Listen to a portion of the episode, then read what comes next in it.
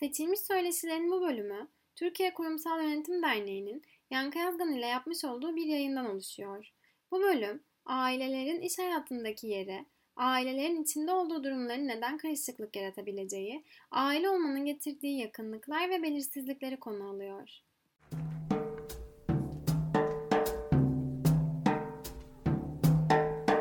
T K Y'de olarak gerçekleştirdiğimiz toplantılar sırasında ve sonrasında farkına vardım. Çok önemli bir konu var. Bizler ihracatı, nakit yönetimini, hatta kriz yönetimini, şimdi bugünlerde birçok sektörün içerisinden geçtiği, diğer ülke şirketlerine kıyasla daha iyi yapabiliyoruz. Ama konu hissedarlar arası ilişki olduğunda, hele de işin içerisine aileler ve aile ilişkileri girdiğinde aslında çuvallıyoruz diyebiliriz. Bugün değerli konuk konuşmacımız Profesör Doktor Yankı Yazgan bizlerle.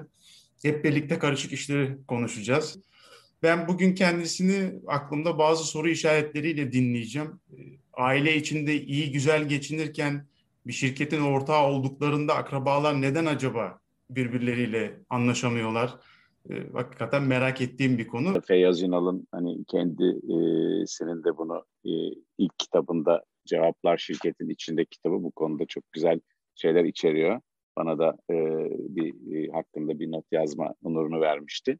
Ama ben bunu desteklememin bu tür şeyleri sebebi desteklemek derken yani e, entelektüel olarak desteklememin ve gönülden desteklememin sebebi her kurumun e, ve her ailenin bir öyküsü var. Ve bu öykülerin anlatılması gerek. Yani e, ülkemizde yani hep kıyaslayarak konuşuyoruz ama ülkemizde birazcık daha az olan konu o. Bir e, biyografilerin azlığı.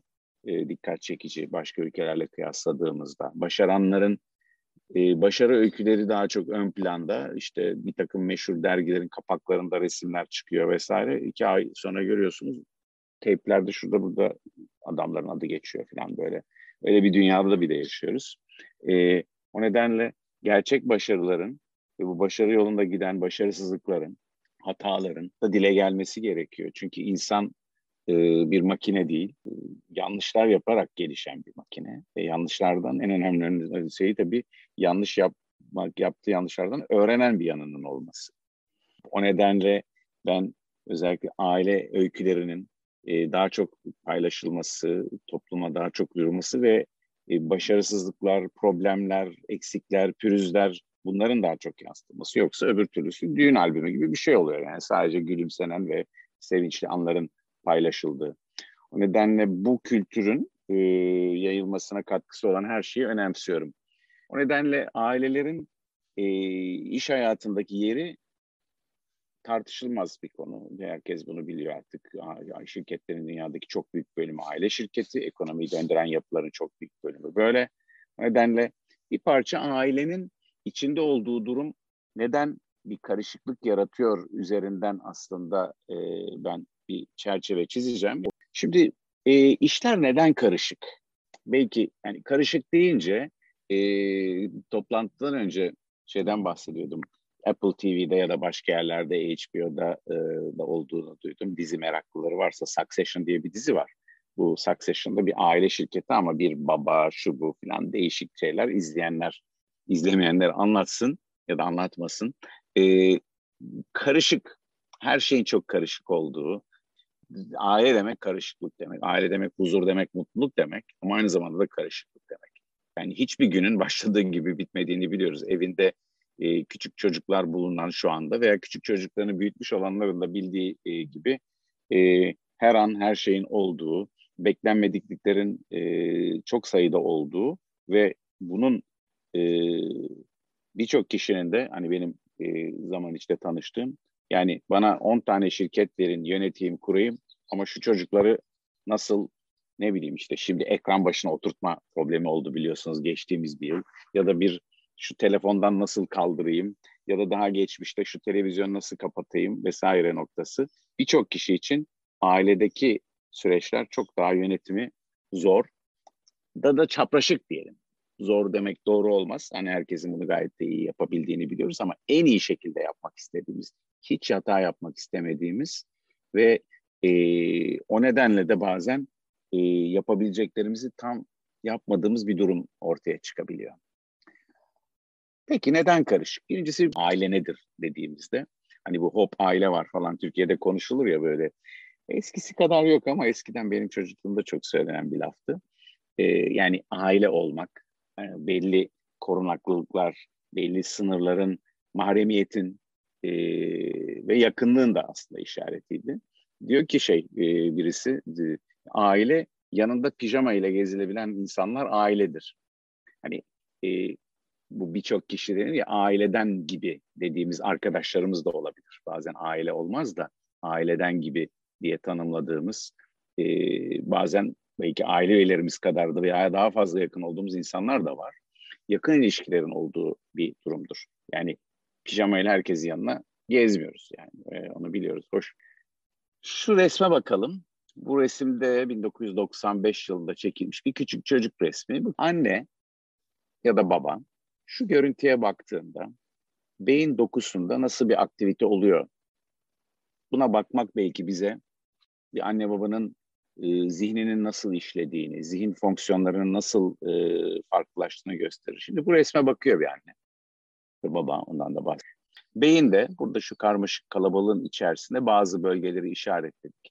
Amigdalayı bu konulara meraklı olan herkes artık yıllar içerisinde öğrendi. E, korku ve kaygı ile ilgili sistemlerin e, olduğu durum. Singulate, Singulate'de çelişkili durumların, yani çelişkili durum nedir? Öyle mi yapsam, böyle mi yapsam? Duygularının olduğu durumlarda, e, çatışan durumlarda, ihtilaflı durumlarda aktifleşen, farklı duygular hissettiğimizde e, aktifleşen bir beyin bölgesidir. Karar alma süreçleri içerisinde ve bu sistem e, özellikle bazen e, başka bölgelerle de birlikte çalışır. Burada dikkat ederseniz çalıştığı sistem korku ile ilgili durum. Diyebilirsiniz ki yani korku mu? Yani ne korkusu? Şu resme bakıp da korku nasıl doğar? Kaybetme korkusu. Çok basit. Ve bu e, neredeyse anne karnına bebek düştüğünden itibaren hem annede, giderek babada, zaman içerisinde birazcık daha babada geç geliştiğini biliyoruz bu tür duyguların. Aylar içinde, ama çok geç derken yıllar sonra değil, aylar içerisinde e, bebeğin, çocuğun kaybedilmesi ihtimali, başına bir şey gelmesi ihtimali. E, bu kaybetme sadece önce sağlığıyla ilgili, biliyorsunuz Türkiye'de de çocuk doğar, ilk yapılan işlerden biri bir parmaklarını sayar ebe. Ben Anadolu'da pratisyen hekimlikte yapmış ve doğumla da bizzat uğraşmış bir doktor olarak. Ee, önce bir parmağını sayarsınız. Parmakları, ayakları tamam mı diye bakarlar. Saçı, başı, gözü, kulağı, her şeyi tamam mı? Oh der herkes. Yani o ilk aşamayı geçmiş olma, bir genetik ciddi bir kusur olup olmadığını bilme ihtiyacı en e, eğitimsiz vatandaşımızın bile hissettiği e, bir duygudur. Sağlam mı? Hayata hazır mı? Hayatın zorluklarından e, zorluklarına karşı gereken donanıma sahip mi? Çünkü kayıp duygusu e, çok kuvvetli bir duygudur ve kayıp korku yaratır. Ve bunun e, böyle olduğunu aslında e, yine davranış ekonomisi çalışmalarını e, takip edenler varsa içlerinizde, örneğin Daniel Kahneman'ın kitaplarını okuyanlar mutlaka olduğunu düşünüyorum. Yavaş ve Hızlı Düşünme diye Türkçe'ye çevrilen kitabı, en son Gürültü diye Noise adıyla yayınlanan kitabına baktığınızda, İnsan davranışını, bu ekonomik davranışlarda da böyle finansal e, davranışsal analiz çalışmalarında da gözüken kaybetmeme oluşturuyor. Kazanma değil. Kaybetmeme üzerinden. Ve bu özellikle yakın ilişkilerin hakim olduğu durumlarda, aile başta olmak üzere, kaybetmeme odaklı davranma e, davranışları yönetmeye başlıyor. Belki bunu e, düşündüğümüzde bazen anne babaların ya da aile üyelerinin birbirlerine karşı olan davranışlarında saçma gelen hareketleri daha iyi anlamak mümkün oluyor. Kaybetmeme deyince e, bu bir ilişkiyi kaybetmeme, sevgiyi kaybetmeme, onayı kaybetmeme e, gibi çeşitlenebilir. Bu anlamda bakarsak ailenin bu kadar yoğun duygularla e, olan, biraz önce hani pijamayla gezilen yer dedik, yakınlıkların olduğu e, ve belirsizlikleri daha çok olduğu bir durumdur. Yani diyelim ki ev, bir yemek saati vardır e, genellikle. e, vardır ama bugün yedidir, yarın yedi buçuktur. Bugün babanın bir iş toplantısı vardır, çocuklar ve anne diyelim, ya da annenin bir iş toplantısı vardır, çocuklar ve baba otururlar. Ee, yarın işte anneannelere gidilecektir, orada daha erken yeniyordur. Esnektir ailedeki şeyler ama bu esneklik genellikle iyi bir iletişim içinde olmadığı için çocuklar kendilerini genellikle sürüklendikleri yerde bulurlar. Yani e, mesela yemek saati değişikliği, bir iş yerinde bir işte bir ne bileyim bir toplantı saat değişikliği herkese WhatsApp'larla bildirilirken evlerde bu tür şeyleri bile biz birbirimize haber verme ihtiyacı çok duymayız. Yani o yüzden e, aslında kurallar vesaire vardır ama tabii ki her evin kendine göre bir kuralı var. Yani kapıda ayakkabı çıkarıp çıkarmama bile bir kuraldır. Yani. E, kim evde çıkar, kim evde çıkmaz. Kim evde e, o nedenle burada da bunu bir kural sistem e, evlerde bir iş yeri ya da kurumdaki kadar net ve açık değildir. O yüzden kişilerin inisiyatifine kalan yanı çoktur. Bu da belirsizlik yaratır. Yani bu hem yakınlığın varlığı hem belirsizliğin e, varlığı aile ortamının bu iş yapsın yapmasın yani her aile için kabaca e, aile ortamının atmosferini verir. Rahatlığını da bu verir. Rahatsızlığını da bu verir. Çünkü e, sınırların mesela aramızda yine ergen yaşta çocukları olan varsa ya da o yaşı geçirmiş çocukları bir numaralı konunun, hatta şimdi o yaş küçüklere değindi. Kapı kapalıysan, kapalıyken kapıyı çalmadan içeri girilmesi, girilmemesi meselesi. Kendi odası olan çocuklar için konuşuyoruz tabii. Belli bir sosyal seviyede, ekonomik seviyede daha doğrusu. Ee, büyük bir meseledir. Çünkü sınırlarını korumak e, ailede en fazla işte odanıza kaçarak sağlayabildiğiniz bir şeydir. Annenizin ya da babanızın denetiminden. E, o anlamda çocuklar belirsizlikler varsa bu tip şeylere daha sık yapışırlar.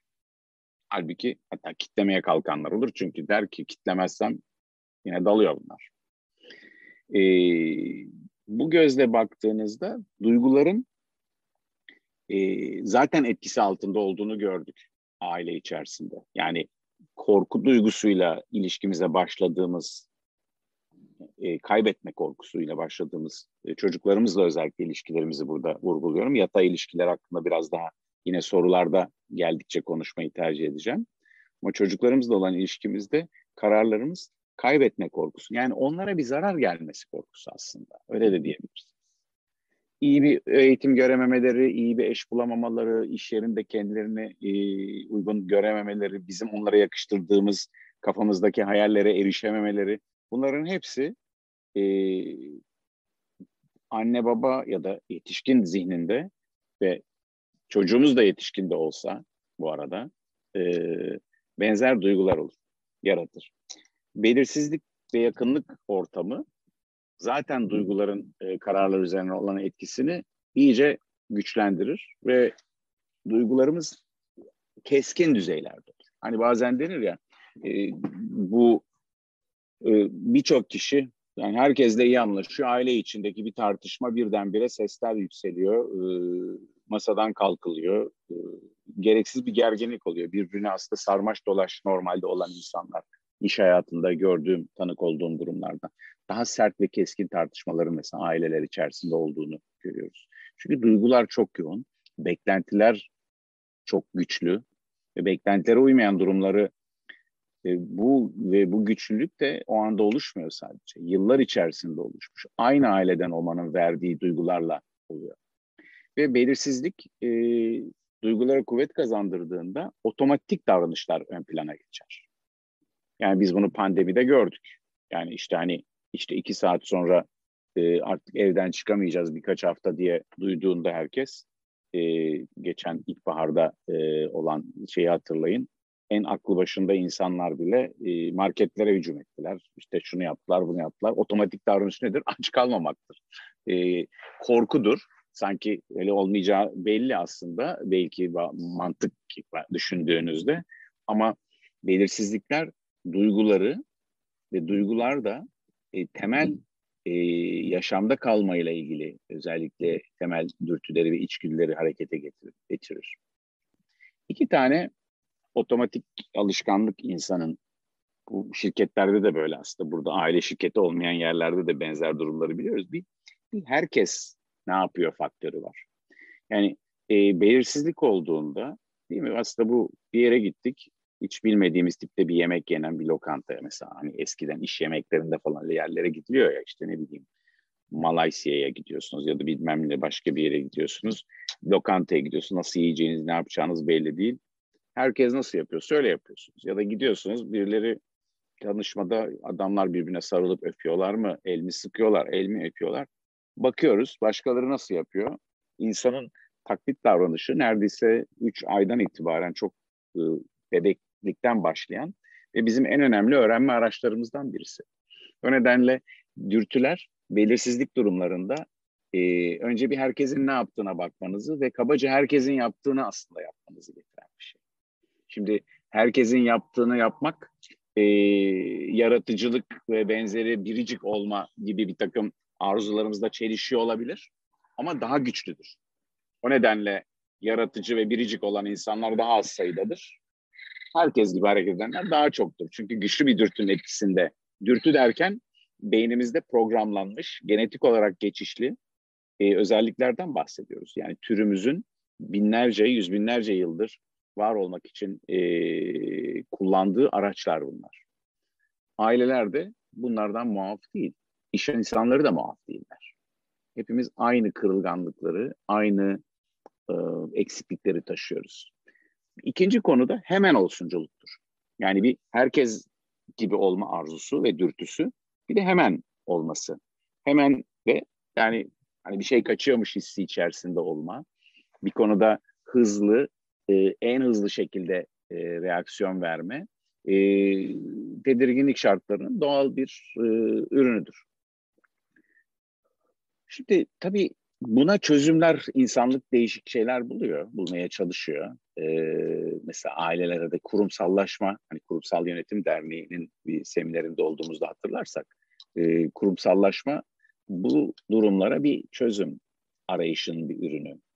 E, işin ilginci, e, kurumlar da hep değil mi, bir aile olmaktan bahseder. Biz bir aileyiz. E, ne bileyim bir buçuk milyon çalışanı olan bir şirket kendini hani çok uluslu e, şirket, biz bir aileyiz diye E, tanıtmaya çalışır.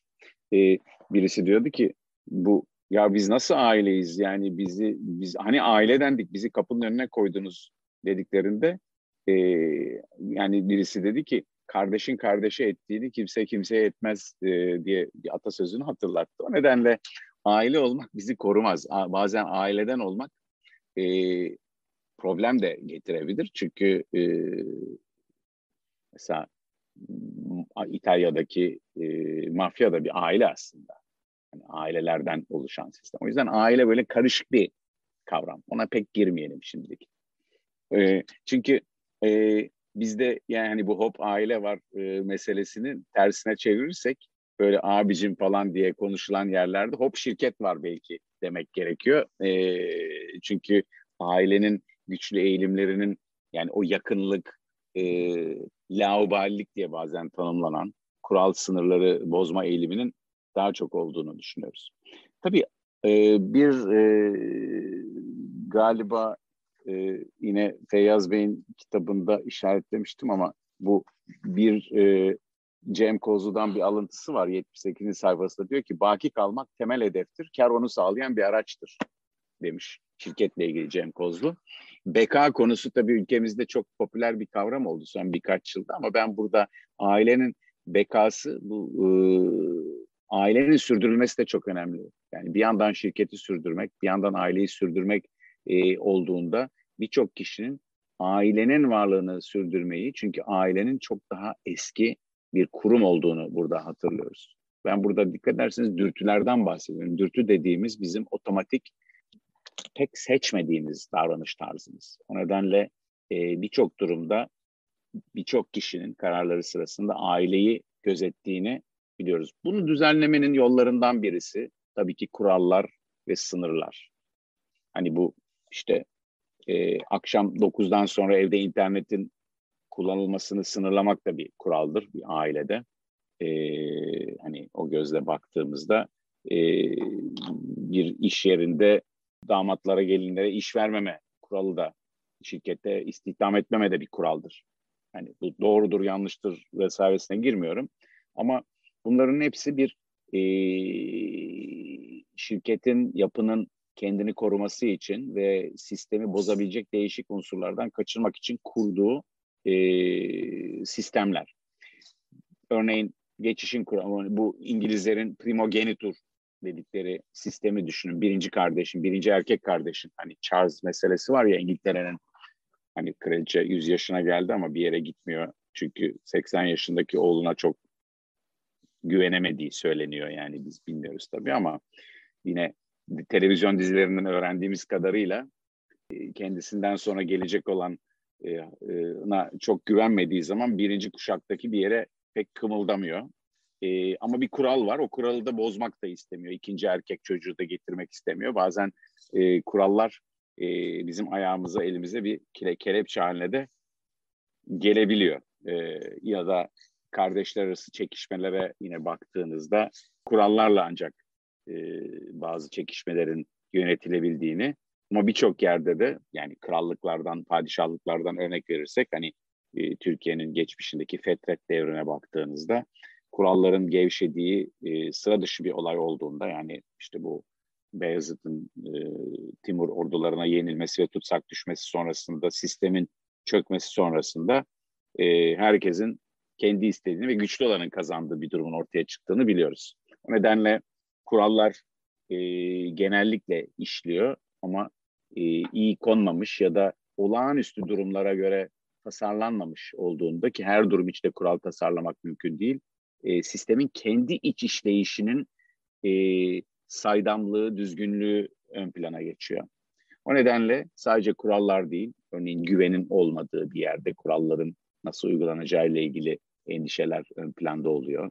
Hakçılık, yani hakçılığı, e, hani adillik, adaletliliğin bir çeşidi ama e, hani fair olmakla just olmak arasında İngilizce'de bir fark var. Yani hakça, layık olmayı da içeren, e, emeğin karşılığını vermeyi içeren, yeteneğin değerlendirmesini de içeren bir yanı var. Örneğin herkese e, eşit ücret vermek, diyelim ki beş tane çocuğunuz şirketinizde çalışıyor. Her çocuğunuza eşit ücret vermek hakça bir şey olmayabiliyor. Bir tanesi bütün gece gündüz çalışıp bir tanesi teknesinde devamlı gezerken bunu yapmanın birçok kişi hakça olmadığını düşünüyor. Ama baba açısından ben bütün çocuklarıma eşit davranıyorum hakçalığını karşılıyor. Buradaki bütün bu tip sıkıntıların yarattığı iki tane konu var. Bir, bunların e, yeterince iyi iletişilemediği durumlarda, yani bunun dile getirilemediği, dile getirme kültürünün zayıf olduğu ailelerde, şirketleştiklerinde ya da şirketken e, olduğunda burada büyük bir sıkıntı yarattığını görüyoruz. Kopuşların ve parçalanmaların, ihanetlerin bazen böyle durumlarda ortaya çıktığını biliyoruz ve bu da bir önemli olan, yani özellikle bu son pandemi döneminde hepimizin fark ettiği, birbirimizle bağlantılı olma diye tercüme olarak kullanılan bir kavram var. Ee, ama ben ona birlik ve dayanışma diyorum. Ee, birlik ve dayanışmanın yapay söylemlerle olmadığını, hakça e, davranılan ve herkesin birbirine e, güvenmesini sağlayacak açık iletişim kanallarının olduğu ailelerde bunlar mümkün oluyor. Bu da hadi yapalım demekte olan bir şey değil. Ya şimdiden başlıyorsunuz, küçük çocuklar varsa ailelerde, ortaklar arasında vesaire. Ya da eğer diyebilirsiniz ki yani biz o, o çocuklar geldi otuz kırk yaşına, ben bunu nasıl yapacağım diyorsanız, onun daha farklı yolları oluyor. Tabii şimdi e, Türkçe'de şey var, hani e, bekara boşamak kolaydır diye bir laf var. Yani burada bunları konuşurken başkası hakkında her zaman yorum yapmak kolay. Bu değişik vaka öykülerine baktığınızda, business o şey M B A programlarında falan değerlendirilen ya da kitapları e, okuduğumuzda e, ya bunu nasıl görmemişler, bunu nasıl düşünmemişler, Allah Allah falan dediğimiz her durum işin içinde olduğunuzda başka, dışarıdan baktığınızda başka gözüküyor. Bu şuna benziyor. Hani ben Zoom'da biz birbirimizle konuşurken şimdi eğer özellikle görüntümüzü kapatmazsak kendimizi de görüyoruz. Nasıl konuştuğumuzu, ben mesela el kol hareketleri yapıyorum, gözlerimi açıyorum falan şu anda mesela. E, ama böyle bir şey olmasa, ben sizinle konuşurken bu hareketleri yapsam farkında olmayacağım. Ama siz girinizsine diyeceksiniz konuşurken çok el kol hareketi yaptı. İşte ağzını burnunu oynattı. Halbuki ben şu anda artık onu görüyorum. Yani kendi yüzümüzü görmüyoruz normalde. Yani kendimizi de görmüyoruz. Ee, kendini görmeyi öğrenmek bir yaşam tecrübesi bir kısmı. Bir kısmı da bir bakış tarzı. Ee, ama daha önemlisi kendimizi, bizi görenlere kulak vermek, geri bildirim almak. Ee, ama geri bildirim almak da dünyanın en zor işlerinden birisi. Aramızda e, bazı kurumlarda, büyük kurumlarda çalışanlar ya da onlara danışmanlık yapanlar varsa e, ana ihtiyacın her zaman e, geri bildirim üzerinden. Hani bu straight talk mesela diyor bazı çok uluslular buna. Ya kardeşim bu olmuyor demeyi bile e, öğrenmek bazen kırk elli yaşından sonra yaptığımız bir iş oluyor. Bunun temelde e, aile şirketlerinde bunun oluşturulmasını nasıl sağlarız konusu e, ayrı bir e, hikaye. Ama her aile, her ailenin ve her aile şirketinde kendine özgü bir e, öyküsü olduğunu biliyoruz.